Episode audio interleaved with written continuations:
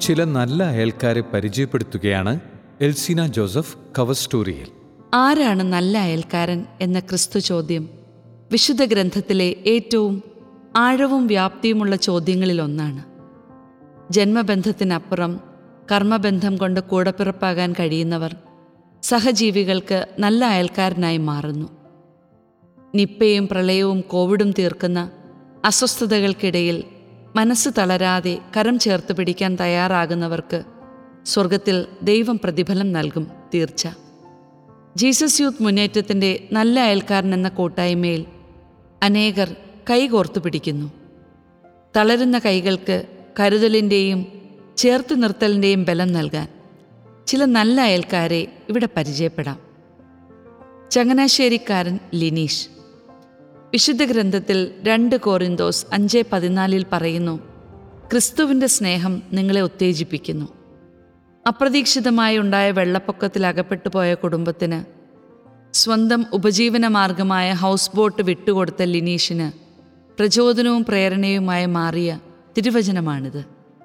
സംഭവം ഇതാണ്. കോവിഡിന്റെ രണ്ടാം വ്യാപനം ശക്തമായപ്പോൾ നല്ല അയൽക്കാരൻ കൂട്ടായ്മയോട് ചേർന്ന് ആവശ്യക്കാർക്ക് സഹായം എത്തിക്കുന്ന പ്രവർത്തനത്തിൽ പങ്കാളിയായി നിൽക്കുന്ന സമയം.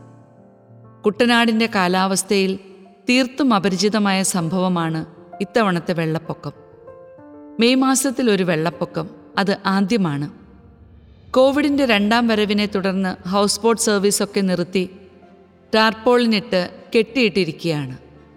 ബോട്ട് നിർത്തിയിട്ടിരിക്കുന്നതിനോട് ചേർന്ന് വീടിന്റെ പിൻഭാഗം തരിശുഭൂമിയാണ്.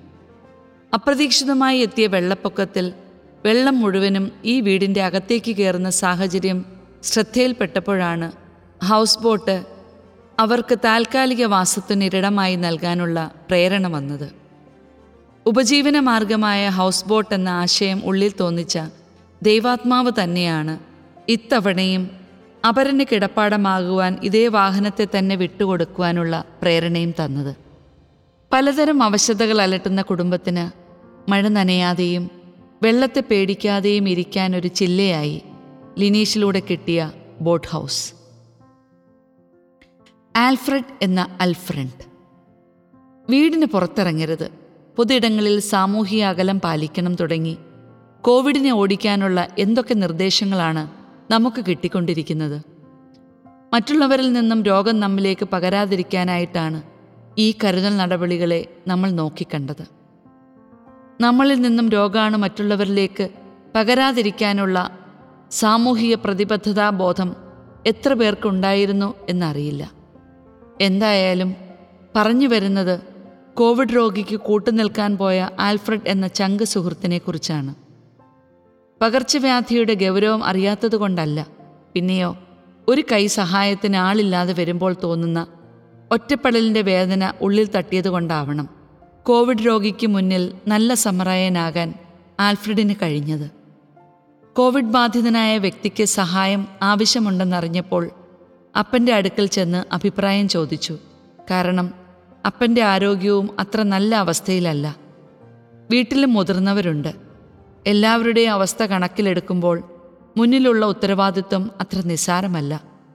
അഭിപ്രായം ചോദിച്ചപ്പോൾ അപ്പൻ പറഞ്ഞ മറുപടി ആൽഫ്രഡിന് കിട്ടിയ വൻ മോട്ടിവേഷനായി. അപ്പന്റെ വാക്കുകൾ ഇങ്ങനെ എടാ സ്നേഹിതന് വേണ്ടി ജീവൻ ബലി കൊടുക്കുന്നതിനേക്കാൾ വലിയ സ്നേഹമില്ലെന്നല്ലേ നമ്മുടെ കർത്താവ് പറഞ്ഞിരിക്കുന്നേ? നിനക്ക് പറ്റുമെങ്കിൽ ചെന്ന് വേണ്ട സഹായം ചെയ്തു കൊടുക്ക്. പിന്നെ ഇടം വല്ല നോക്കാതെ ചങ്ങാതിക്ക് സഹായവുമായി കൂടെ പോയി. വേണ്ടത്ര കരുതലെടുത്തിട്ടും ആൽഫ്രഡിനും ഒടുവിൽ കോവിഡ് പോസിറ്റീവായി. പക്ഷെ തളർന്നില്ല. അതും പോസിറ്റീവായി കണ്ടു. ആവശ്യക്കാർക്ക് മുന്നിൽ കൂടുതൽ പോസിറ്റീവാകാൻ കോവിഡ് കാലം നല്ലൊരവസരമായി. ചെല്ലാനത്തെ ചങ്കേറ്റിയ ചങ്ങാതിമാർ. ചെല്ലാനത്തേക്ക് പോയ എറണാകുളം അങ്കമാലി സോണിലെ നല്ല സമറിയക്കാരുടെ കഥ ഇങ്ങനെ. കോവിഡ് രോഗികളെ സഹായിക്കുന്നതിനിടയിലാണ് ചെല്ലാനം പ്രദേശം വീണ്ടും വാർത്തകളിൽ നിറഞ്ഞത്. കടൽ വീണ്ടും പണി കൊടുത്തു. നിരവധി വീടുകൾ തകർന്നു. ആൾക്കാർ തലചായ്ക്കാൻ ഇടമില്ലാതെ പ്രതിസന്ധിയിലായി. ജീസസ് യൂത്തുകാരായ നല്ല അയൽക്കാർ ചെല്ലാനത്തേക്ക് വണ്ടിയെടുത്ത് പുറപ്പെട്ടു. ചെയ്യാൻ ഒട്ടേറെ കാര്യങ്ങൾ അവിടെ കണ്ടു. കിടപ്പാടമാകെ താറുമാറായ അവസ്ഥയിൽ ഒരു കൈ സഹായത്തിന് കാത്തു നിൽക്കുകയാണ് ഒരപ്പൻ. ഭാര്യ ക്യാൻസർ രോഗബാധിതയായി കിടക്കുന്നു. മക്കൾ ജോലി ആവശ്യത്തിന് ബാംഗ്ലൂരിലാണുള്ളത്. സഹായിക്കാൻ ആളില്ലാതെ നിൽക്കുമ്പോൾ നല്ല സമറിയക്കാരനാകാൻ കിട്ടിയ സുവർണാവസരം ഏറെ സന്തോഷത്തോടെ ഏറ്റെടുത്തു ഈ യുവാക്കൾ. അഴുക്ക് പുരണ്ട വൃത്തിഹീനമായ അവസ്ഥയിലുള്ള വീടിനെ വൃത്തിയാക്കിയെടുത്തു.